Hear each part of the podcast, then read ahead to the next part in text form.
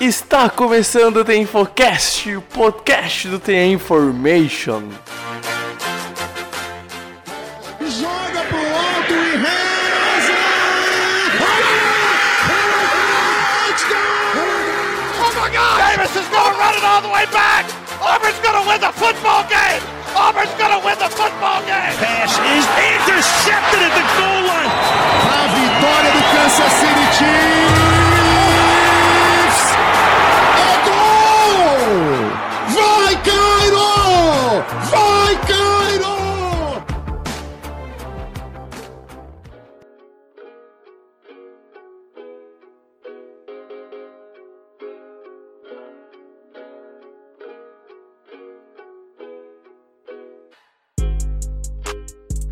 Olá, olá! Sejam bem-vindos ao podcast The Information. Está começando o Infocast de número 174. Eu sou o Pedro Bragolin e hoje, nesse dia de finados, Pedro Matsunaga, dia 2 de novembro, uma semana tão importante pra gente, né, Pedro? Pô, tá louco? Semana que a gente fica mais velho, que a gente conta primaveras, velho.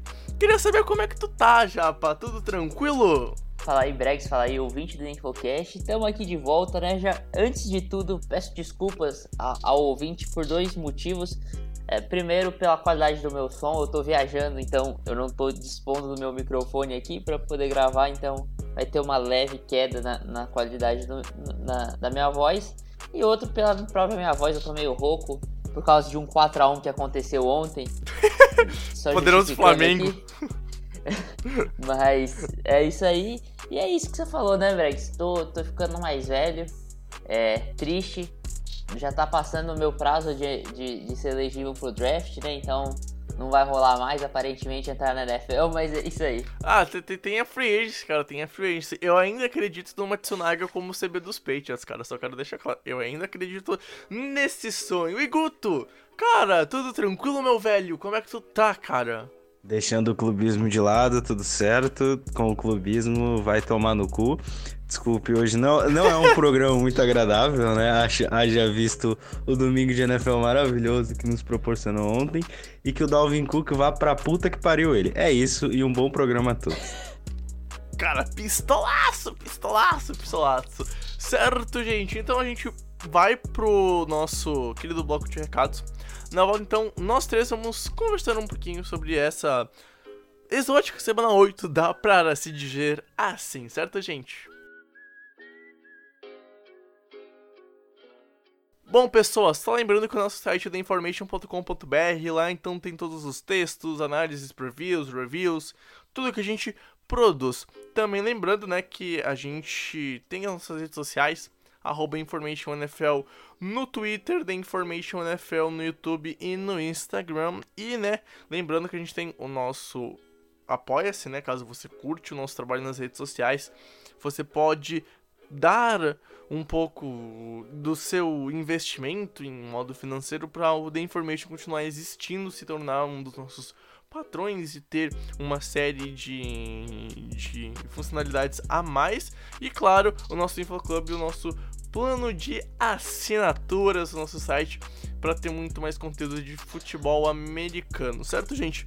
Também lembrando, né, que tem os perfis do Guto e do Pedro, né? O Japa ele administra o Boros BR e o Guto ele administra o Lambeau Leapers Brasil, perfil sobre o time de Green Bay Packers, certo, gente? Vai estar tudo linkado nos links que a gente conversou aqui na descrição, certo, pessoas? Bom, vamos pro EP para conversar um pouquinho sobre essa semana 8 da National Football League.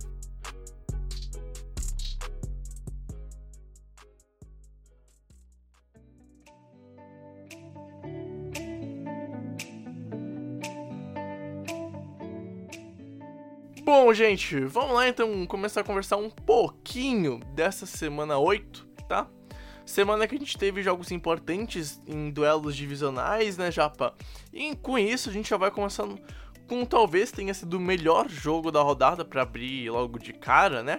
Porque a gente teve Ravens e Steelers Um jogo assim, Pedro, que foi digno de nível de playoffs. Os dois lados com trocação de socos, uh, sem saber quem vai ganhar no quarto período, tensão. E, cara, a defesa dos Steelers soube jogar bem no último período, soube parar Lamar Jackson, não só no último período, né? Só pra deixar claro, né? E o ataque também conseguiu voltar depois de estar tá perdendo por duas posses. Então, que baita vitória dos Steelers, que hoje são a melhor franquia, na minha opinião, da NFL, a melhor franquia em seeds na NFC, com a seed 1, e tem duas vitórias, na prática, três vitórias de diferença pro, pros Ravens, com os critérios de desempate agora, por conta de uma vitória de três pontos ontem sobre o Baltimore, Pedro, que foi fora de casa, aliás, então mais um ponto positivo para esse para essa vitória do, dos Steelers, Japa. Cara, então, é, a gente destacou algumas chaves da partidas nesse jogo. E, e, assim, os Steelers começaram super bem com isso, né? Primeiro que assim, limitaram no primeiro drive do, do, dos, dos, Ravens, que eles começam com a bola. É, os Ravens, eles limitaram totalmente o jogo terrestre dos Ravens. Os Ravens se depararam com uma terceira para sete tiveram que lançar com o Lamar Jackson. A Lamar Jackson lança a bola numa interceptação retornada para touchdown. Ou seja, eles começaram fazendo tudo que a gente falou que eles deveriam fazer depois eles esqueceram tudo que a gente falou. o resto do primeiro tempo todo, eles jogaram fora tudo que eles fizeram bem no, no primeiro drive. E aí eles saem do primeiro tempo perdendo 17 a 7. É, eu, como eu falei, né? Eu achava inimaginável que se algum time abrisse duas posses, que fosse possível o time adversário virar. Uh, os Steelers conseguiram fazer isso. E por quê? Cara, é, é meio inexplicável, né? O Lamar Jackson termina a partida com 208 jardas, é, aéreas. É, os Ravens no total terminam o jogo com 265 jardas terrestres e mesmo assim os Steelers ganham o jogo. Por que os Steelers ganharam o jogo? Porque os Ravens sofreram quatro turnovers, né? A, a defesa dos Steelers, apesar de, de ceder muitas jardas, mais do que deveria e mais do que está acostumado a levar, foram 400 e poucas jardas, é, foi uma defesa que apareceu no momento certo, conseguiu interceptações, e, Forçou fumbles importantíssimos. É, e assim, detalhe importante. Se eu não me engano, foram 14 pontos que vieram após turnovers, tá? Então, não só roubar, mas capitalizar sobre esses turnovers. Sim, é, é, é exatamente isso. É, foi um time que soube é, trabalhar com as condições que existiam. É, eu ainda tenho dúvidas em relação aos Steelers, já entrando no mérito que você falou, que você acha que os Steelers são o melhor time da NFL. Eu, eu, eu concordo, eu acho que hoje é difícil você olhar um time que consegue ser tão dominante quanto os Steelers. É, além de ser o único time invicto na liga até agora, é um time que assim é, tem uma certa dominância contra os adversários, principalmente por causa da sua defesa. É inegável que a defesa é espetacular. Mas é um time que eu confio nos playoffs? Não. É um time que eu vejo chegando nos playoffs e, e enfrentando um Patrick Mahomes é, no, no playoffs, enfrentando é, não sei, talvez um, um, Tennessee Titans de novo, uhum. com o Dark Henry um dia mais inspirado. E eu, eu concordo eu com um isso. Eu, eu concordo sofrendo muito por causa de um ataque frágil, uhum. entendeu? É isso que eu, que eu enxergo uhum. nos Pittsburgh Steelers. É, cara, e, e não só isso, né? É, porque sofreu com o jogo terrestre, tudo bem que sofreu contra o jogo terrestre de Baltimore. É, ok, dado a qualidade absurda que esses jogadores têm, né? Um, não toa, por exemplo, o Lake Dobbins, né, conseguiu mais de 100 jardas em 15 tentativas apenas, ou seja, uma média absurda, jogou muito bem. Mas uh, tem que pontuar algumas coisas desses Steelers que a defesa muda momentos da partida, o ataque foi bem, conseguiu voltar pro jogo, mas eu acho que o grande destaque para mim, para mim, Guto, pelo menos, é o jogo aéreo do, dos Ravens, que ontem foi ineficaz. E aí, não tô falando que o Lamar Jackson não sabe passar a bola, porque pô, isso seria uma besteira falar, e essas coisas que a gente ouve em rede social. Mas, cara, quando precisou. Mas, cara, quando precisou passar a bola e tentar ganhar, eu acho que fica claro a, a falta de alvos de qualidade no jogo aéreo. E não só isso, da, a Lamar Jackson ainda não é um, um QB top 10, na minha opinião, passando a bola na NFL. Não significa que ele não, não saiba passar a bola bem. Mas eu acho que nesses jogos grandes falta ele dar um upgrade dele passando a bola. Eu acho que isso no último período fica claro para mim. Principalmente no drive para virar o jogo. E é aquilo que a gente sempre fala, quando o time tá principalmente o Ravens, que é tão dependente do jogo terrestre, quando tá atrás, fica mais difícil passar a bola. Era só uma posse, mas ainda assim ficou muito, mas para mim fica muito claro que o problema dos Ravens não é só o Lamar que, que às vezes não consegue passar bem a bola, mas talvez ele não passe tão bem a bola porque não tem um wide receiver tão bom que consiga pegar a bola num passe que seja mais ou menos, um alvo que seja tão dominante que vai ganhar do teu do teu corner com uma do corner adversário, né, com uma facilidade muito grande. Então, o jogo aéreo de, de Baltimore, eu acho que tem alguns problemas que nesse jogo ficam claros. E, e também me faz dúvida no, nos playoffs se acontecer de novo, de ficar atrás e não conseguir virar. Porque provavelmente essas duas franquias vão para a pós-temporada, né? Basta saber quem como campeão de divisão e quem como wildcard. Mas eu acho que tem problemas sérios que tem que ser resolvidos. E para mim ontem fica claro o, o maior problema do, dos Ravens para esse ano e que não é só desse ano, mas tem seus pontos positivos, tem seus pontos negativos, e eu acho que também fica claro quem é a melhor franquia hoje da, da divisão, né, Guto? Cara, não sei se é a melhor franquia, talvez tenha a melhor defesa, porque o ataque do Steelers ontem foi vários tiros no pé em alguns momentos, não é um ataque confiável, muito pelo contrário, e sinceramente foi um jogo de um time que errou muito é, contra outro time que também errou bastante mas o time conseguiu, conseguiu errar menos, que no caso foi o Steelers, levou a partida. Eu não, sinceramente, o 7-0 do Steelers engana muito o que o time já fez durante a temporada. É, inclusive a gente teve a troca com ter chegado do Avery Williams após o jogo, né, durante a noite, que é um reforço aí para quem tava no mundo da lua nas últimas semanas não sabe, o Devin Bush tá fora da temporada. Uh, eu, eu, assim, eu acho que o Baltimore é, é um time que como, como vocês disseram, depende muito da sua produção terrestre. O Lamar Jackson é um cara fantástico correndo com a bola.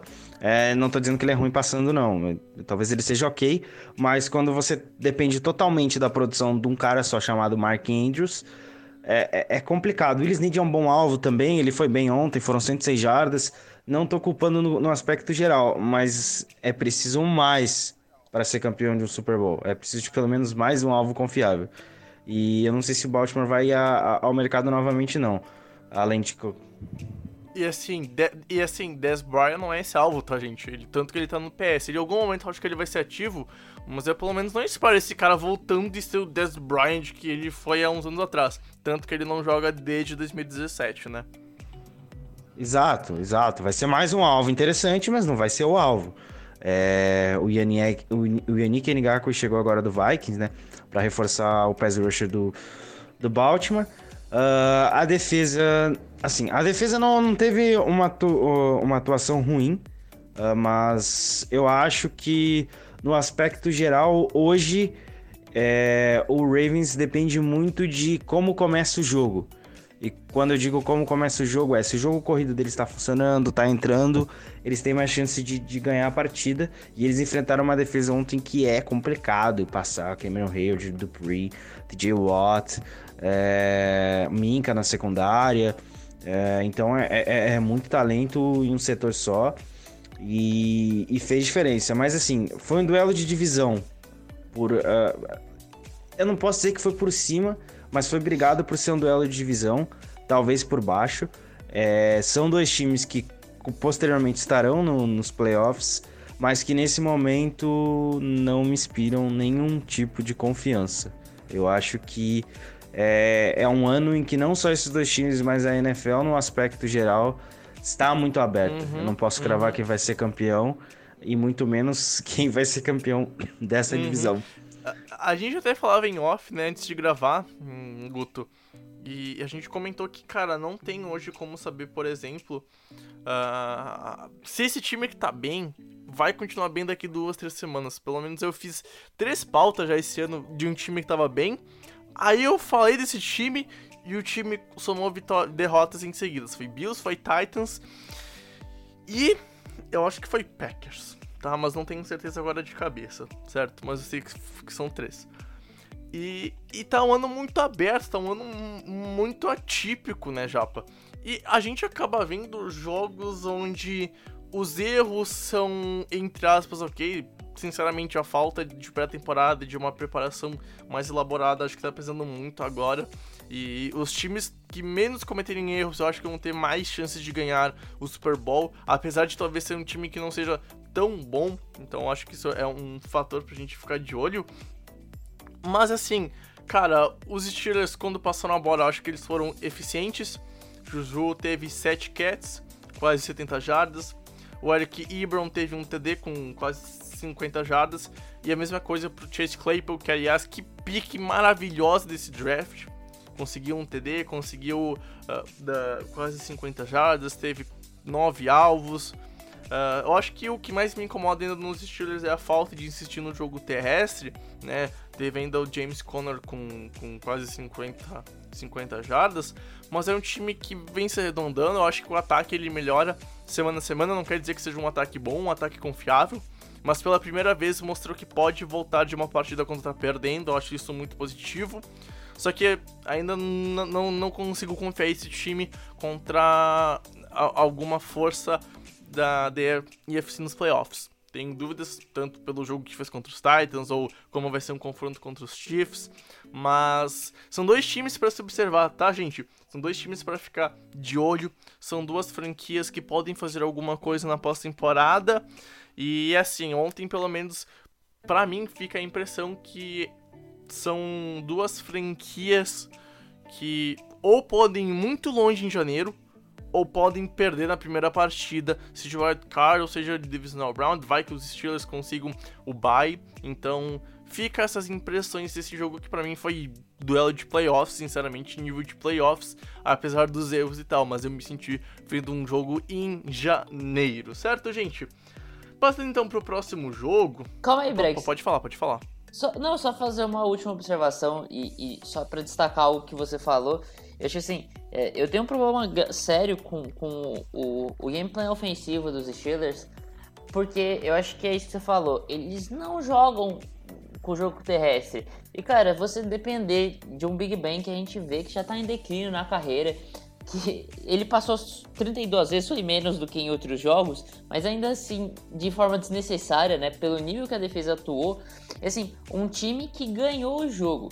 Que ganhou o jogo, entendeu? Uhum. Ou seja, correu com a bola no final para gastar relógio. Correu 16 vezes numa partida. Só Lamar Jackson correu mais vezes. É, uhum. Correu, mas não, correu o mesmo tanto de vezes, teve a mesma tentativa de, de, de corridas que, os, que o time inteiro dos Steelers.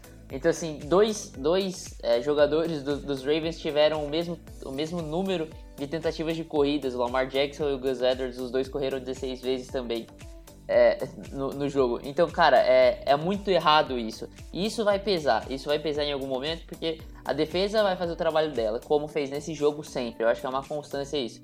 Só que, cara, se o Big Ben ficar sendo exposto a lançar o tempo inteiro e ser a única saída desse ataque, ele vai errar porque ele é um cara que, cara, na carreira dele já errou muito, já lançou muitas interceptações. Nesse, nesse, nessa fase da carreira ainda mais. Então, os Steelers precisam acertar isso. Uhum, exato, exato. Aliás, o, o Snell, cara, pra mim é um, é um nome que poderia ser mais utilizado nesse jogo. Eu não sei se ontem ele tava ativo, tá? Agora, porque ele não teve contagem de snaps ontem, então acho que ele tava inativo. Mas enfim, não falando só de ontem, mas falando de uma temporada em geral. Eu acho que é um cara que pode contribuir mais e fazer rodagem com o James Conner. Só que eles não fazem isso. E a gente tá batendo nessa tecla desde a semana 1. É literalmente isso. Desde a semana 1. Eu lembro que o Japa falou isso. Aí a gente na semana 2. Eu trouxe isso e aí foi um revezamento até essa semana 8, tá? Então não é de hoje que a gente fala isso, não é de hoje que a gente bate nesse ponto, certo, pessoas? Passando para o segundo jogo, que também foi do primeiro horário, que a gente vai conversar nesse podcast, Guto, foi o, os poderosos ataques de. Eu tava no mudo, tem breaking news, acabou de sair notícia do Rapoport é, envolvendo o é, Ravens. Qual que é? Ron Staley tá fora da temporada, ah, ele não vai jogar ah, mais, eu só queria é... deixar isso claro. É uma grande perca pra linha ofensiva aí de Baltimore. É, e, e só, só mais uma coisa para arredondar e fechar Steelers e Ravens. Deem mais snaps pro Blake Snell, só pra falar que eu não, que eu não falei aqui do, do Snell. é, e aliás, ontem no jogo, durante a tarde, eu cheguei a twittar que eu achava que o, o, o Stanley não ia voltar pra essa temporada. Bom, gente ter feito triste perda, ele que tinha acabado de renovar, né? Enfim. Bom, Guto, passando então pro próximo jogo, os poderosos ataques de Cleveland Browns de Las Vegas Raiders não foram tão poderosos, as defesas foram superiores, talvez as condições climáticas tenham ajudado, mas o que importa é que o Las Vegas vira o jogo no último período, chegou perdendo por 6 a 3 no último período. Meu Deus do céu, cara, que jogo horroroso. E aí fez 10 pontos, conseguiu virar, venceu o jogo e soma uma vitória importantíssima num confronto que pode ser vital lá no final da temporada para ver quem vai para a pós-temporada como é card ou quem vai jogar um, quem vai ter uma seed superior, alguma coisa assim, mas o que importa é que os Raiders ficam com recorde positivo, ficam numa vantagem num possível confronto direto para decidir alguma coisa lá em, em dezembro. E cara, foi um jogo bem atípico que a gente viu. Um jogo muito atípico desses dois times ontem. Cara, o que falar do poderosíssimo Las Vegas Raiders, meu time do coração, que tem Derek Carr, Henry Ruggs, não, tô brincando. É, então, é, até saiu um meme ontem do Baker Mayfield, ciclo de dele durante, durante a partida, eu sempre fico rindo disso, porque é muito besta. Mas esse meme é muito Mas, bom, cara, o jogo totalmente atípico, com menos de 30 pontos combinados. É, o, o Ravens. O Ravens é bom, né? O Browns ele conseguiu até fazer algumas, ah, algumas graçolas ali, no, principalmente no segundo quarto. É, saiu até na. Saiu, não saiu à frente, né? Saiu atrás. O, o, o Raiders fez um field goal. Fez 10 pontos no último quarto que selaram a vitória. Até determinado momento o jogo estava 6 a 6 não é brincadeira. É, até determinado momento o jogo estava 6 a 6 mas não tivemos assim um destaque individual tão grande. Talvez o Jarvis Landry tenha tido uma boa produção, mas de resto é isso. Acho que o grande destaque do, do Browns foi que o Baker Mayfield ficou sem sofrer turnover. E do lado do. É. Evolução, evolução. E do lado do Raiders, outra grande partida de Josh Jacobs. 128 jardas. Derek Carr passando para um touchdown. Eu acho que, no geral, foi isso. É, foi um jogo bem fraco em termos técnicos. É, não tem. É, assim, é, é, o que você falou, é uma vitória importante pro Raiders que briga pela, pelo wild card. Sabe que a divisão tá se encaminhando para Kansas. Não vai ter outro grande adversário ali. É, não vejo. Talvez o Broncos possa incomodar, porque é um time que tem uma defesa muito chata. E mesmo com. Não, eu, só vou, eu só vou fazer um adendo, cara, tá? Agora que tu falou dos Broncos, tá? Vou, vou desviar porque esse jogo eu acho que é o que a gente vai se aprofundar, que tem menos pauta para falar, né? Mas por que diabos as redes sociais estão enlouquecidas pelo Loki? Tá, ele virou um jogo difícil? Virou. Mas é contra os Chargers, gente! Que time horroroso que é o LA Chargers! E não. Não, não, não, não, não, Cara, não. Calma aí, calma aí, calma aí, calma aí, calma aí, calma aí, calma aí, calma aí, calma aí. Não seja injusto, não seja injusto com, com os jogadores de- dos Chargers. Porque, cara, é como. É, o, o, o- os Chargers, pra mim, é assim. Você, você tá jogando poker, você tem um par de ais na mão. E você consegue perder essa mão. Não, é, é Dando surreal. all-in. Isso aí é, o, isso é a explicação do que o Anthony Lynn faz com esse time dos Chargers. assim, o Anthony Lynn vai se fuder. Cara, o- os Chargers, ele é o Atlanta Falcons que não tomou virada no Super Bowl. É isso, a definição desse time é isso, tá? Enfim, ah, e isso- por isso que por- porque eu, eu quero falar isso, porque assim, os Broncos pra mim não brigam pra ir por nada pra pós-temporada, por nada, tá, Guto? Então, é só pra dar esse contraponto e, cara, gente, calma, o Joe virou um jogo difícil, virou, mas meu Deus do céu, ele não é ele não é ainda a resposta pra Denver, gente. O maluco não tem nem 16 jogos como titular, gente. Meu Deus do céu. Eita porra. Eu esqueci do cronômetro aqui. Não, não tem. Ai, é triste. P- pode prosseguir, Guto. Pode prosseguir. E torcedores, calma. Depois dessa leve pistolada geral em relação ao Drew Locke e as grandes maravilhas de ter um quarterback franchise, é... é, eu vou fechar falando de Browns e Raiders com a, com a, com a seguinte frase. Foi, uma, foi um jogo xoxo, capenga, anêmico. Cara, assim, desculpa, se, o Matsunaga quiser a se é aprofundar na análise é aí, vai fundo, porque, cara, que jogo assim. Foi, foi um jogo tão. É, é, enfim, horroroso. Horroroso. E tipo, é um jogo. Cara, Captes. Pode falar, Brex, pode falar que, eu, que, eu, que depois eu, pa- eu pego. Ok, perfeito. Tipo assim, é um jogo importante pra se comentar, porque é um jogo que pode ser vital lá em janeiro, tá?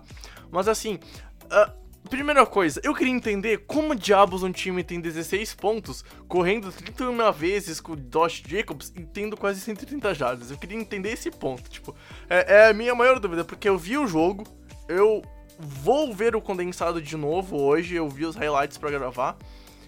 E só fiz 16 pontos, cara. Tipo, eu acho que o que define esse jogo é um jogo atípico, é um jogo muito estranho. Ah, eu gostei do que o- os Raiders fizeram com revezamento de alvos, né? Pô, o Henry Huggs teve 4 alvos, o Dylan Warder teve 6, o Hunter Renfro teve 4, o Jason Witten teve 2, o Foster Moreau teve 1, mas não completou, né? E o Nelson Aguilar teve dois targets, tá? Tudo bem que desses que eu acabei de comentar, quem foi bem foi o Waller e o Renfro, tá? O Huggs teve dois catch por 8 jardas, aliás, eu acho que ele é muito mal aproveitado e não é culpa dele, é culpa do gameplay de, de eu ia falar Oakland, de Las Vegas. Ah, o Jason Witten, cara, tudo bem, tá? Porque ele tá velho e era esperado que ele não tivesse uma grande temporada, mas é legal tentar dar alguns targets, nem que seja dois, três, e envolveu bem, eu acho que hum, deu bastante opções de alvo, e isso foi importante pra franquia. Mas ainda assim, cara, é, é aquilo, foi um, um jogo sem brilho ofensivo. As defesas foram superiores em todos os momentos. Ah, não à toa, por exemplo, o Baker Mayfield teve 12 de 25 pra nem 130 jardas, cara. Meu, é, que, que, que jogo foi esse, cara, tá ligado? O cara teve um rating de 60 praticamente. Então, ah, eu acho que o, o- o jogo ofensivo do, do- dos Browns em nenhum momento engrenou no, no jogo terrestre, porque só o Karen Hunt produziu, né? Teve 14 carregadas para 66 jardas. É ok, não é nada, meu Deus do céu, mas é um número bom, é um número ok, mas o- os backups não conseguiram produzir. Uh, Jarvis Landry, eu acho que foi o grande destaque ofensivo, mas, por exemplo, quatro, quatro recepções em 11 targets é um número baixo, então é, as defesas foram superiores, mas eu não. Meu, de novo. Mas eu não sei até que ponto, Japa, as, as defesas foram superiores porque os ataques foram muito ruins. Então, é, fica essa dúvida aí, fica essa dúvida pra cuidar pros próximos jogos, porque a minha impressão é que os ataques erraram mais e pelos erros deixaram as defesas dominarem o jogo. E não foi um jogo onde as defesas, meu Deus do céu, a gente vai dominar porque, cara, Pra mim, a defesa do- do- dos Browns é ruim. Ontem ficou claro que foi ruim mesmo tomando esses 16 pontos. E a defesa de, de LV é muito inconstante. Apesar de ontem ter sido ok o jogo inteiro, ter sido ok pra bom o jogo inteiro, ainda é uma defesa que em alguns momentos dá uma vacilada. E eu acho que ontem foi muito mais méritos de ataques não sendo tão bom quanto por causa de frio, de vento, de chuva, do que defesas botando na mesa e falando a gente vai mandar nesse jogo. É, primeiro eu vou tentar fazer, deixar esse jogo interessante de qualquer forma, de algum jeito falando aqui. É, uma estatística aqui curiosa é que os Browns tiveram só seis drives ofensivos no jogo inteiro. Essa é a menor marca nos últimos 30 anos em temporada regular na NFL. Eu fiz uma conta por alto, isso dá mais de 7 mil jogos. Nos Meu últimos pelo menos Deus. 7 mil jogos, os Browns foram um time que tiveram o menor número de drives Meu ofensivos de, um- Deus, de um cara. time em qualquer partida de temporada regular. Então, assim, se os, Ra se os Ravens, os Ravens, ó, se os Raiders têm um mérito nesse jogo é gastar o relógio, porque assim, as campanhas foram extremamente longas, os caras tiveram, eu acho que assim, deve ter tido uns 3 drives de uns 8 minutos. É, eles gastaram o relógio muito bem, então assim, eles têm esse mérito, esse mérito eles podem chamar de seu. De resto, foi um jogo é, atípico. Acho que realmente as condições climáticas atrapa- atrapalharam bastante os times. Não justifica atuações tão fracas. É, Baker Mayfield, como você falou, ele teve um rating de 62,4. Ele teve um aproveitamento abaixo de 50% nos passes. É, o Derek Carr do outro lado também não foi nada brilhante, né? A gente tem que deixar claro isso. 112 jardas, E- cara. Meu, 112 É. jardas passadas, sei lá, tipo, eu acho que o Ben DiNucci chegou a ter um número parecido ontem, não faço a mínima ideia. Não, não, não. O cara puxou o nome do Ben DiNucci. Eu Não, tinha vai lembrar daquela ele. desgraça de noite. Eu tinha que falar, eu. Meu, eu tinha que falar, cara. Desculpa, é que assim. o- Essa temporada tá tendo os piores Sunday Night Football de todas as temporadas. Nossa, é incrível. cara, tá- É o prime time da bosta. é toda semana, todo domingo, de noite tem um jogo ruim. Bears e Saints foi prime time de ontem. Tava horrível o prime time de ontem. Horrível Eagles e, e 49ers. E, e em semanas passadas que teve aquela interceptação maravilhosa do Nick Mullins, que a gente lembrou em off. Cara, é, dos prime times maravilhosos que estão tendo essa temporada. Parabéns, NFL. Você consegue fazer cada temporada ser mais incrível. Para de colocar o Dallas Cowboys. Ninguém liga pro Dallas Cowboys. Não, calma aí, é, eu já falei disso. Eu, eu acho que assim, quem escolhe os jogos é, é muito, é muito cego.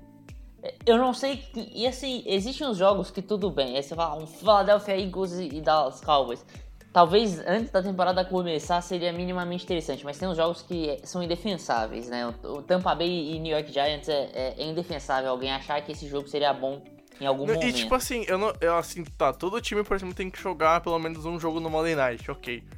Então faz o calendário pra botar duelo de divisão. Não faz um Bucks e uns Giants ser, ser jogo de prime time, né, gente? Meu Deus do céu. Então, né, eu não quero criticar porque eu, não, eu acho que deve ser muito difícil fazer. Meu Deus do céu, hoje eu tô que tô com, com o alarme dos jogos aqui no controle. Pô, desculpa, é segunda-feira, é feriado, ninguém trabalha, né? Quer dizer, a gente tá trabalhando. Mas, é, pô, eu acho que deve ser. Não deve ser tão difícil tu botar um. trocar um duelo divisional, sei lá, Bucks e Saints pra Bucks e Giants, né? Então Cara, fica a crítica. E, e só pra finalizar o jogo, falando algo sobre o jogo, é, o- o- os Raiders, os Browns tiveram seis drives ofensivos, né? Os, os Ravens tiveram cinco, o- os Raiders tiveram cinco drives chegando na red zone dos Browns e terminaram o jogo com 16 pontos. Eles chegaram cinco vezes. Eles tiveram a oportunidade de colocar pelo menos uns 35 pontos. Vai, vamos, vamos, 7 pontos.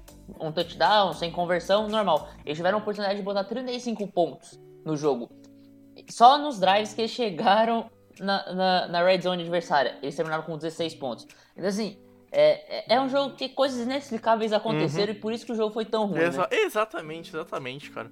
Foi. É um duelo que, assim, se tu tentar ser lógico, tu não pode ser lógico. Porque não tem lógica esse jogo. É isso, é isso. Certo, gente? Bom, passando então para o próximo jogo, onde nos próximos 12 minutos, ou um pouquinho mais, vamos tentar conversar um pouquinho então sobre New Orleans Saints e Chicago Bears, né? Ah, a gente teve um, du um duelo que. Da, da- eu, assim, real, eu torci 10 minutos pros Bears ganharem com o field goal do, do Caio Santos. Mas não dá, cara. Não dá. Esse ataque é muito ruim, cara. É muito ruim, velho. A defesa merece ser glorificada em Chicago. Mas assim, uma estátua de ouro pro Pagani e todos os jogadores defensivos. E aí o que acontece, né? O ataque não, não consegue produzir. A defesa dá algumas vaciladas pro Saints. Drew Brees faz um jogo ah, ok. 31 de 41, quase 300 jardas, 2 touchdowns. Um rating de, de 100, por mais que não tenha sido o melhor jogo ofensivo. As stats mostram que pelo menos ele, nos momentos que mais precisava, mandou bem. E aí, né, Japa, a gente tem uma vitória do, do Saints, uma vitória que é importante, que provavelmente essas duas franquias devem chegar em ainda em dezembro brigando por card, pelo menos. Então, ponto positivo pro Saints, que começa, pelo menos agora, a voltar aos seus caminhos normais, pelo menos com vitórias, né, Japa? Então, é, alguns destaques desse jogo pra mim. Primeiro, assim, o, o, o, o Nick Foles deve ser o QB com o menor QI da NFL. Eu, eu tenho essa. Eu tenho, é, é, eu tenho esse palpite, assim. Porque, pra, e pra mim ele é o contrário do Ryan Fitzpatrick. O Ryan Fitzpatrick é um cara que, assim, é muito limitado em questão de talento, mas ele é tão inteligente que ele consegue ser quarterback na NFL. E, o Nick Foles é o contrário, ele é, ele é muito burro, só que ele tem talento, ele consegue jogar na NFL. Porque assim, eu defendi o Nick Foles no, no, no, no último jogo, né? Do Chicago Bears, que eles perdem. Porque assim, eu via que as chamadas do Matt Nagy eram muito ruins. Cara, não foi o caso desse jogo. Tiveram chamadas ruins e o Matt Nagy vai chamar chamadas ruins o, todo, todo jogo. É, é, não tem como. O Matt Nagy ele é realmente limitado, ele tinha que ser demitido já. Mas assim, o- no overtime, o Nick Foles foi de uma falta de inteligência que me surpreende que um jogador que tá há tanto tempo na NFL seja tão pouco inteligente. Foi erro de nível bem de inútil que o, que o Nick Foles teve no overtime. E aí, e, e, assim, falando sobre a defesa dos Bears, a gente tem que aplaudir, é uma defesa muito boa. E a gente falou que assim, uma, uma das coisas que o Chicago Bears deveriam fazer é conseguir limitar o Alvin Kamara. Eles não conseguiram, né? O Alvin Kamara teve mais de 150 jardas, teve, acho que 168 jardas, se eu não me engano. Não, desculpa. 163 jardas eh, no jogo. Mas, assim, eles além de não conseguir limitar o Alvin Kamara, eles sofreram na mão do Taysom Hill. Uhum. Cara, o primeiro, a primeira defesa que eu vejo sofrendo na mão do Taysom Hill é o, é o Chicago Bears. Porque assim, uma coisa é, é, ah, você tomou um TD do Taysom Hill. Ah, foi uma jogada que o Taysom Hill foi bem, não sei o que, tudo bem. Cara, não foi um lance só não, o Taysom Hill apareceu o jogo inteiro fazendo jogadas e, e a defesa de Bears não conseguiu parar o cara, Taysom mas, Hill, cara. Isso pra mim é inaceitável. Mas assim, eu acho que isso vem muito, antes de passar pro, pro Guto falar um pouquinho, eu acho que isso vem muito do tipo assim, os Bears em determinado momento poderiam ter aberto 17 a, a 3, tá? Eles ficaram numa zona, eles fizeram uma corrida de umas 80 jardas, 80 não, tá? Umas 60 jardas, entraram na red zone, e aí o time morreu, teve que chutar field goal, ficou em, em três postes. Eu acho que esse foi o momento que a moral do jogo começou a mudar. Foi o momento que os Saints estavam lá embaixo e os Bears estavam lá em cima. Era para abrir dois TDs. E aí a defesa do, do New Orleans conseguiu parar e conseguiu dar uma moral pro ataque. E aí o jogo começou a andar. A gente já falou isso dos Jaguars há uns anos atrás, dos Bears há uns anos atrás, e a gente vai voltar a falar dos Bears de 2020. O ataque é tão ruim, é tão ruim, que a defesa uma hora vai sofrer. Porque a defesa não tem condições de fazer o time pontuar todo santo jogo. Foi o que aconteceu aqui. Em algum momento era óbvio que o Alvin Kamara ia começar a destoar. É, é, tava óbvio, porque o ataque não andava, cara. A defesa ficava em campo. Era óbvio que ia chegar no quarto período os caras vão estar tá mortos, tá ligado? E aí depende de lapsos bons do, do Nick Foles que de vez em quando manda um passe horroroso e um passe genial, besta ou bestial. O Mad Neg, o Pedro já falou bem, é, é, aquilo, o ataque é tão ruim que uma hora a defesa vai cansar e uma hora a defesa vai ser punida. Para mim é isso que aconteceu ontem. Eu acho que assim, os Bears já estão claro que não aguentam mais seu ataque e parece, me lembra muito os Jaguars de uns anos atrás, onde o time era tão bom defensivamente, só que a defesa cansou de carregar o ataque. Para mim, os Bears tá acontecendo a mesma coisa. Não do tipo, a gente não aguenta mais nosso ataque, mas a gente não tem talvez físico para limitar o Alvin Kamara 4 quartos com o ataque sendo ruim.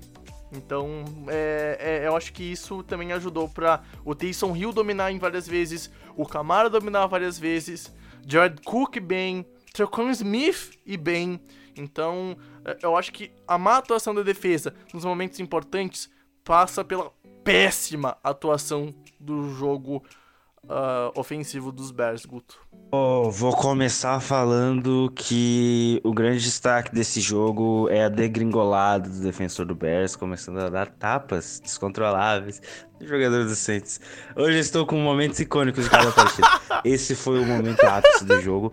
Nada contra o Cairo Santos, mas ontem eu era New Orleans Saints roxo, é, desde criancinha. Então, assim, é, sobre o jogo em si. O Matt Neg pode estar chegando na prateleira de Adam Gaze. Calma lá, calma lá. Eu li esse tweet ontem e acho que faz muito sentido. Pelas últimas duas temporadas, o Matt Nagy foi coach do ano, levou o Bears no título divisional, playoff, depois teve fracasso contra o Eagles. Inclusive, parabéns a conseguir perder um time inferior ao dele. É... E aí depois ele teve uma temporada passada muito ruim e ele segue na mesma toada. O 5-3 engana. Dessas cinco, essas cinco vitórias é muito em base de uma defesa que é fantástica por pelo menos três, quatro temporadas aí. É uma defesa que tem talento na DL, nos linebackers, na secundária. É uma defesa completa que não perdeu o nível com o Chuck Pagano, inclusive manteve o nível com o Chuck Pagano de coordenador defensivo, que já fez bons trabalhos anteriormente e até melhorou a questão de pressionar o quarterback. É... O ataque do Bears é horrível. Ele não consegue correr com a bola, é um dos piores da NFL. Eu não sei se ainda era o pior, mas é, até, acho que até semana, não, é, até semana passada não tinha anotado nenhum TD corrido. né? Então, assim, é, eu não vi se anotou esse jogo, mas eu acho que não. É, não anotou, mas o Montgomery ainda correu para 89 jardas, então é um ataque terrestre horrível. Eu não sei o que o Corey Patterson tá fazendo de running back. Não me desce, não faz sentido. Meu, e, e isso, isso para mim, eu acho que mostra a, abre aspas, genialmente ofensiva do Matt Neg, fecha aspas. Não é possível que não tenha um running back na free agency. Não, não. Que não possa render mas mais. assim, o, o, o David Montgomery é bom, cara. Eu, eu, acho impressionante uma coisa na montagem de elenco dos Bears, que é um time que valoriza tanto as trincheiras do lado defensivo, não achar que é uma má ideia ter uma OL tão ruim. Fala, cara, realmente, a gente ganha os jogos na trincheira na defesa. Mas foda-se o L, né? Uhum, pra que, que o L funciona? É, é isso. Porra, é isso. cara. O Ifed é o titular nesse time. Meu Deus do céu, cara. o Ifed é titular. Ontem o Code, o, o Code Whitehair não jogou, né? Ele é o center titular, já jogou de guard. É um cara muito fundamental aí para essa linha ofensiva. Mas já foi uma linha ofensiva mais confiável. Mas acho que a, talvez a, a aposentadoria do Kyle Long na última off-season tá fazendo muita falta pro Bears uhum. nesse momento, porque ele dava mais segurança para a linha no, no, aspecto geral, e isso tem impactado totalmente o jogo terrestre. Mas o que o Matsunaga falou é total verídico. É, tem duas coisas que eu defendo no futebol americano: você ganha jogo fazendo duas coisas, ganhando a batalha das trincheiras e forçando turnovers. O Bears consegue fazer ganhar a batalha das trincheiras muitas vezes defensivamente, mas daí chega no ataque, degringola tudo.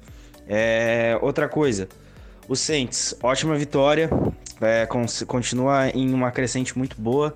É, segue a máxima de que o primeiro mês de temporada do Saints é sempre o mês em que eles fazem tudo errado, mas depois eles começam a, a andar pro caminho certo. Partida segura do, do, do, do Alvin Kamara. Gostei do, do Drew Brees conseguindo mais passes longos. Eu acho que ele tá melhorando nesse aspecto novamente, algo que pode fazer diferença principalmente nos playoffs. E um último aspecto aqui para citar do New Orleans Saints: para de usar o Tyson Hill, ele é horrível. Ai, cara, olha, esse jogo ele foi bem, mas eu concordo com o Guto, tá? Eu não gosto muito do, do, do Tyson Hill, não, tá? Eu não sou muito fã dele, mas é, não, não vou negar que tem jogos que ele faz a diferença. E nesse daqui ele foi, foi bem, não. Tanto que teve TD, teve TD recebido. Então, é, enfim. Uh, passando pro último jogo que a gente vai comentar nesse querido e amado podcast, então. O San Francisco 49ers foi a Seattle no estado de Washington, tá? Então, curiosidade geográfica, o, a capital Washington dos Estados Unidos não fica no estado de Washington, tá, gente? Eu vejo que às vezes as pessoas confundem, tipo, ah, como assim e tal. Não, não, não fica, tá? Uh, Seattle Seahawks do estado de Washington venceu com propriedade o San Francisco 49ers, Pedro.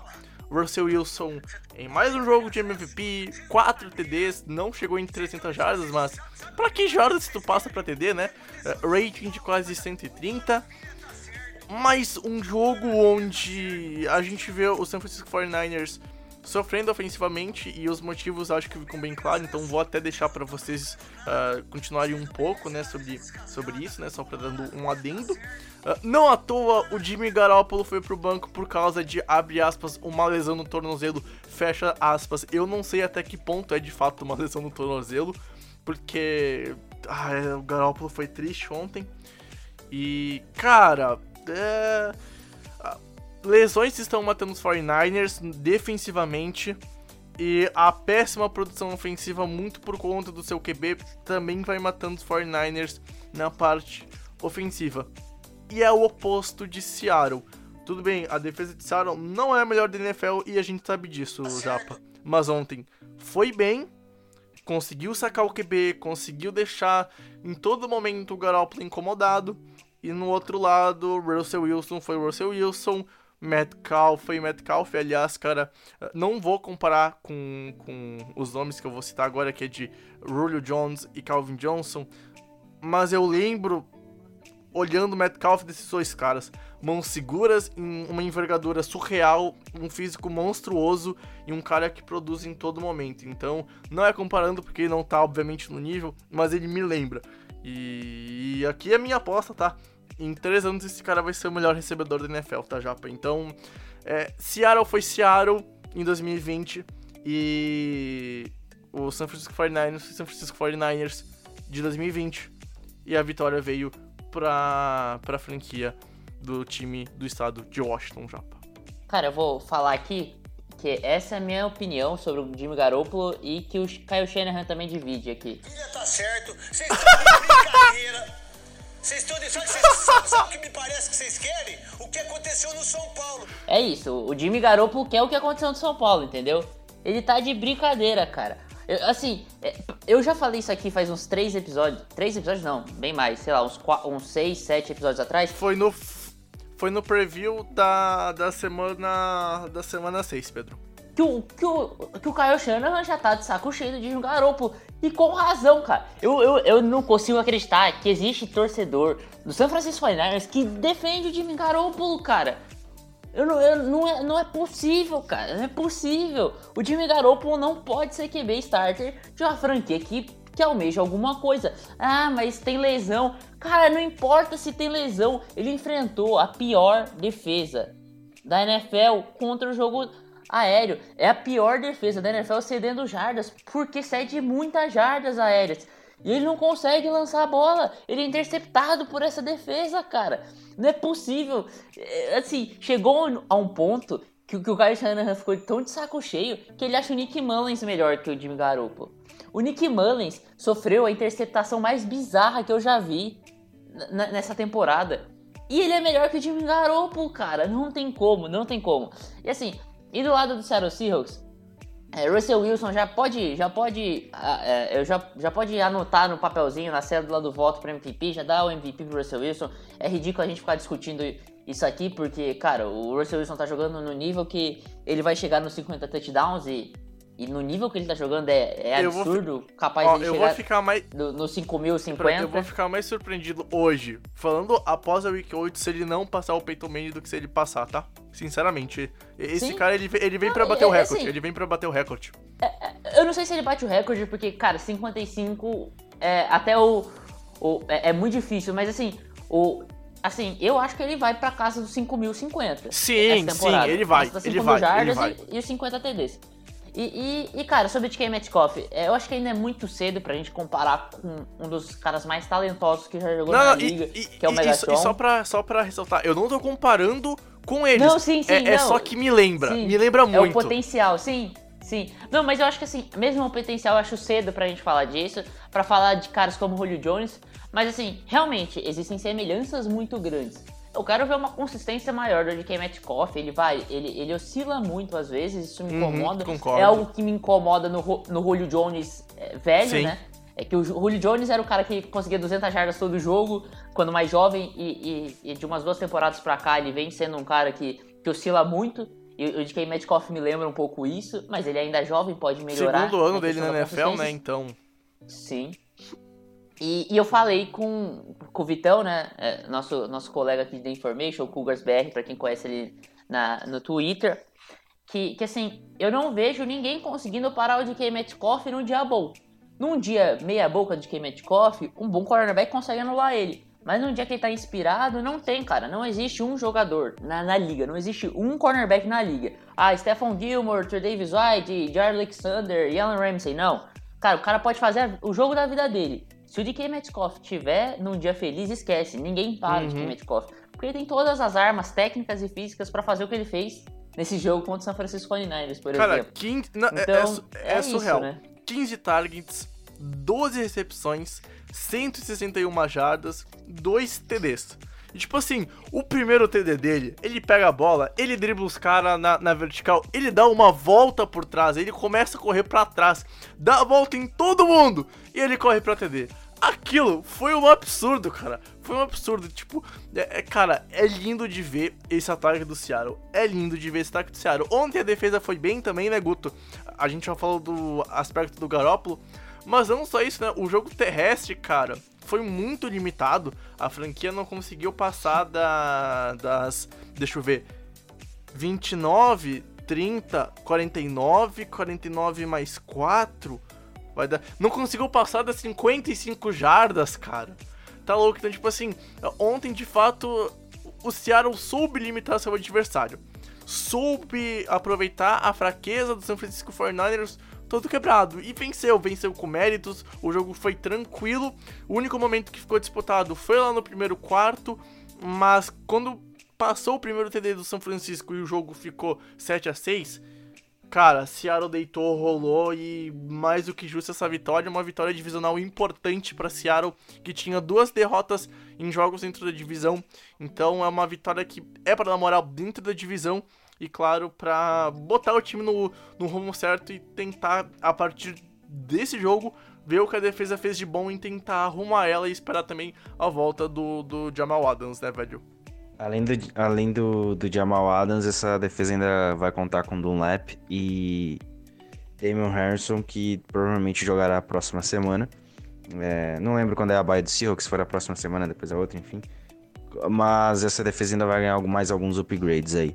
Em relação ao jogo, é, Russell Wilson fantástico, é, jogo muito tranquilo por parte de Seattle, controlou do início ao fim.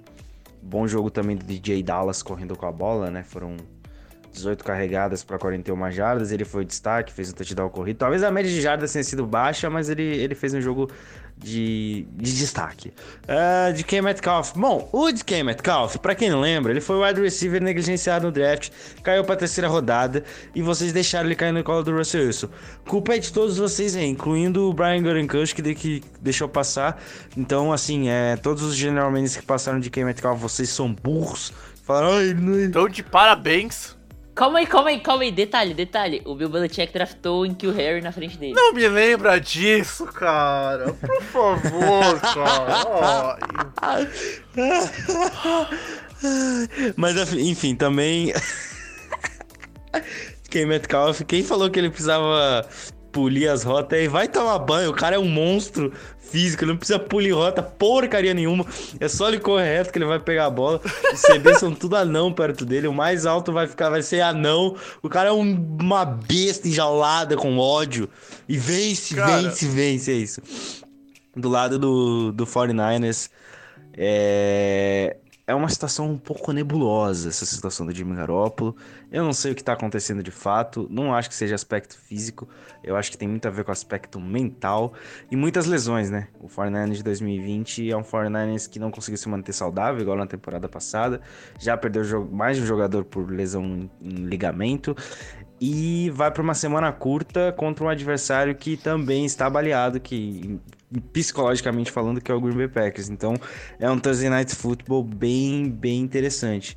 E como aspecto positivo, Breno é, Wyatt, mais um bom jogo do Calouro e vai subindo aí como um cara confiável nesse grupo de recebedores que não tem o grande alvo além de George Kittle, que também saiu lesionado ontem, não deve jogar quinta-feira. E se o Packers perder esse jogo, eu vou me jogar de uma ponte. É isso. Eu encerro minha análise dessa maneira e com e esse áudio fantástico. Impressionante a capacidade que esse time tem para ser humilhado. humilhado.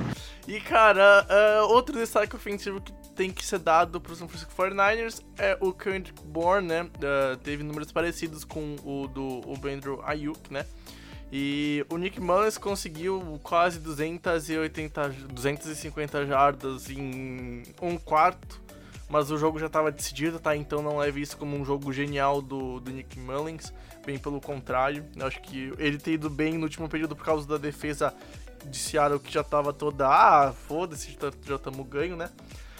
Então é, é, é isso, é uma vitória merecida por um lado, é uma derrota que né, exemplifica muito bem o que é o San Francisco 49ers de 2020.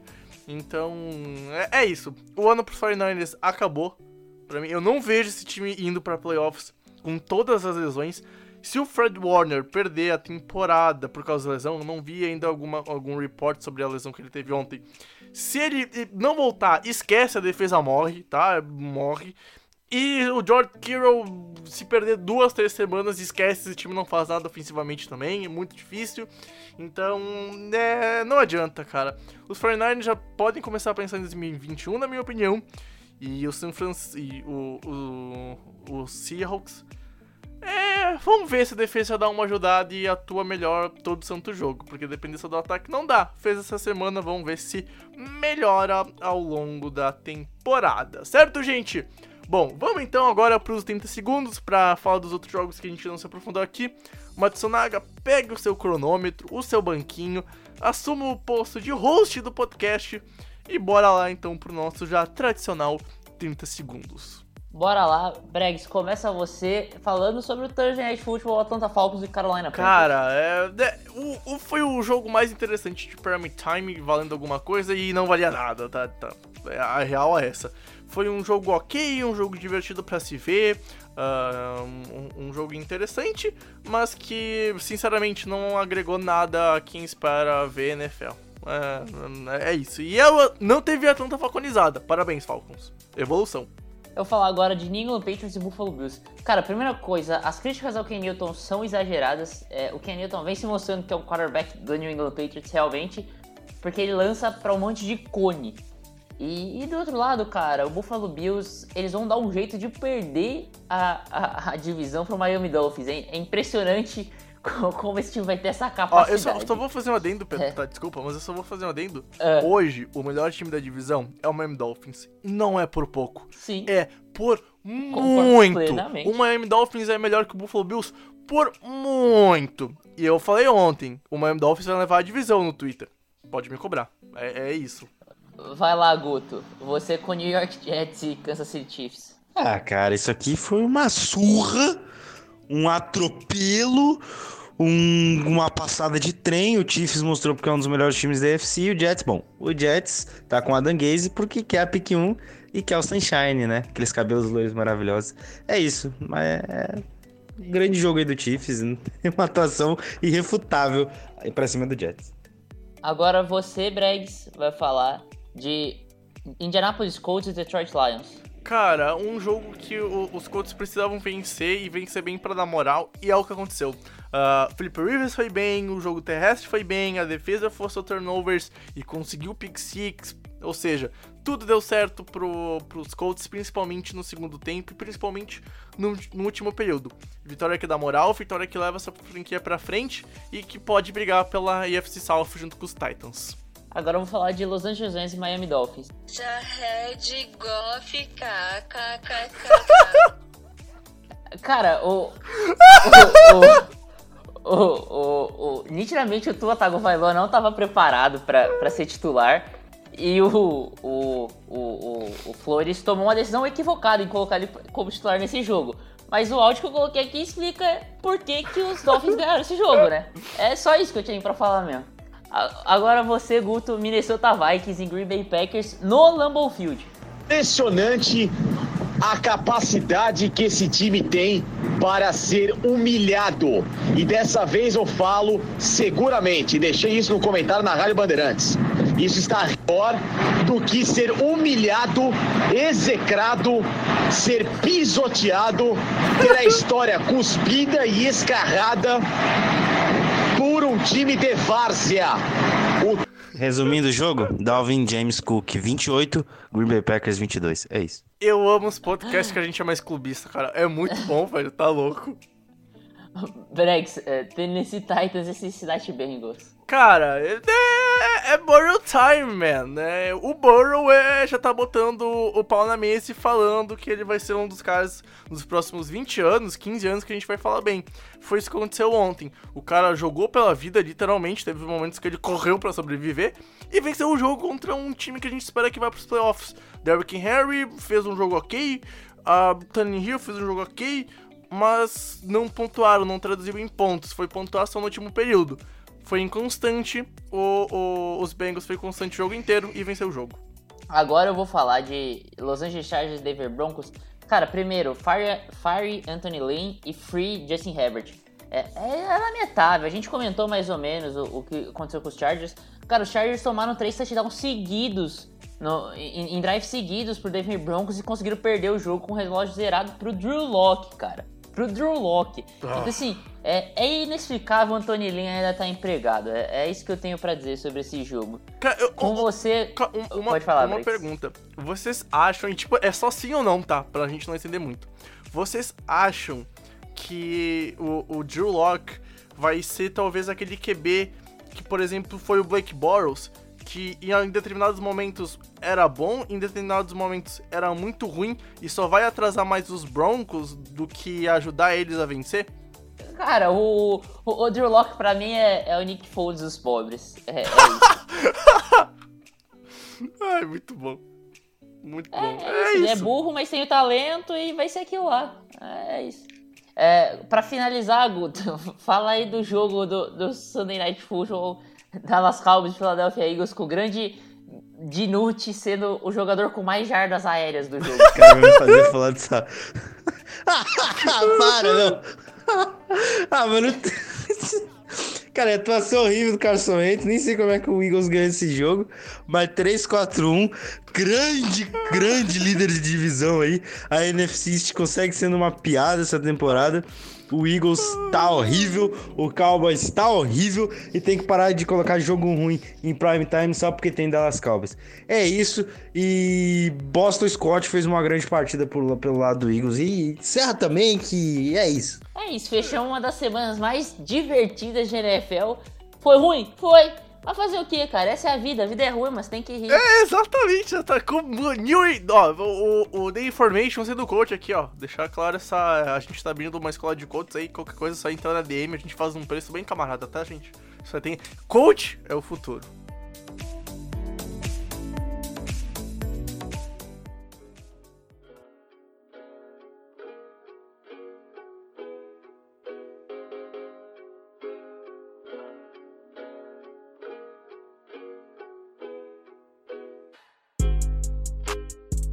Bom, gente, vamos então terminando aqui esse The Infocast, que eu tenho certeza que deu muitas risadas. Eu acho que fazia tanto tempo que eu não ria tanto gravando podcast. Pô, segunda de manhã, feriado, dia dos mortos, aí tu vai pensar, ah, é o Uma data. É, é, ah, o time, ah, ok e tal, mas hoje é feriado, mas é um dia que não é tão alegre no Brasil, né? A gente não tem a cultura mexicana, de, por exemplo, que daí é um feriado pra festivar. Uh, aliás, eu discordo que, tipo, ah, ah, Dia dos Mortos é um dia pra. Ah, não, tem que ser fe festejar a vida e festejar a passagem de uma outra pessoa para um outro ciclo, dependendo do que tu acredita. Pelo menos essa é a minha mentalidade. A morte não é o final, é um novo começo. Eu acredito nisso, tá? Uh, e assim, gente, então, com muitas risadas e num dia que pra mim, pelo menos eu acho que é um dia pra comemoração, não pra ficar com cabeça baixa e lembrar quem morreu, mas é celebra celebrar também a vida de quem já nos deixou, né? Uh, cara, muito obrigado, Guto. Você me fez ir com seus áudios. E tem que adotar. Solta aí, solta aí, solta aí, solta aí. Vai! Larga isso, meu filho. Bora, coragem. Nossa Senhora. Primeira, acelera, acelera muito. Não pode acelerar muito. Acelera, acelera muito, devagar. Acelera, acelera. Não pode entrar água. Acelera, acelera bem, acelera. Acelera, Jesus, acelera. Acelera, Nossa Senhora, acelera. Nossa Senhora Aparecida, vai. Acelera, Nossa Senhora Aparecida. Jesus Nazaré. Jesus, Ave Maria, cheia de graça. Nossa Senhora. Ai, Jesus, vai, passamos, caralho, passamos, Senhor. É, porra, caralho! É a minha despedida mesmo? Que os ouvintes tenham se divertido tanto quanto a gente gravando esse podcast. Logo nessa semana tem mais, tem a preview da Week 9, tem texto no site, saiu um sobre os candidatos a Depoy que eu, que, que eu escrevi semana passada também, tem outros textos falando sobre essa semana da NFL, tem muito conteúdo para vocês, Twitter, é, acho que muitos já viram também a mudança que a gente fez no Twitter também para ficar para trazer um, uma, mais, um melhor conteúdo para quem tá do outro lado e rumo aos 5 mil seguidores. É isso aí. E vamos que vamos. E Packers, obrigado por desgraçar minha semana, bando de filho da puta. Jafa, cara, eu, eu, eu afirmo com certeza, a gente não fez podcast junto umas 5 ou 4 vezes só. Então a gente, desses 174, pelo menos 170 eu tenho certeza que a gente tava. E foi de longe o podcast mais divertido de gravar, cara. Velho, foi muito bom. E, cara, muito obrigado pelo Jared Goff kkkk. Aliás, uh, a próxima vez que a gente vai fazer isso, tem que botar em português de Portugal. Que daí vai ficar Jared Goff capa, capa, capa, capa. Que é muito melhor. Eu amo português de Portugal. Se tem um lusitano que ouve, eu amo vocês. Vocês são demais, gente. Tamo junto. Eu só, eu só queria falar que esse podcast alto astral aqui é, é um resumo do que eu tô vivendo aqui. Eu tô super alto astral. São Paulo goleou o Flamengo 4x1. É, Buckeyes ganhou no sábado, no, no, num prime time, humilhando o Penn State com o Justin Fields mais uma vez com uma atuação indigna de Heisman. E o Jaguars de Bioweek, isso é sempre bom, o Jaguars de Bioweek, quer, quer dizer que o Jaguars não vai perder. a gente já se acostumou com o Jaguars perdendo. Então, só felicidade. Mas obrigado, Bregs, aí, por esse podcast. Obrigado, Guto. É, foi um podcast sensacional, muito divertido de gravar. Obrigado, ouvinte. Espero que tenha sido divertido para vocês, assim como foi pra gente. É isso aí. Não vemos na semana que vem. Eu não vou conseguir participar do, do, do preview da, da semana 9, mas eu volto no review da semana 9 até semana que vem, então. Um abraço e tchau. Bom, gente, foi um prazer inenarrável ter estado com você, Guto, com você, Japa, mas principalmente com você, amigo ouvinte. A gente se encontra no próximo. Hum, a gente se encontra no próximo podcast. Tamo junto, valeu e tchau, tchau!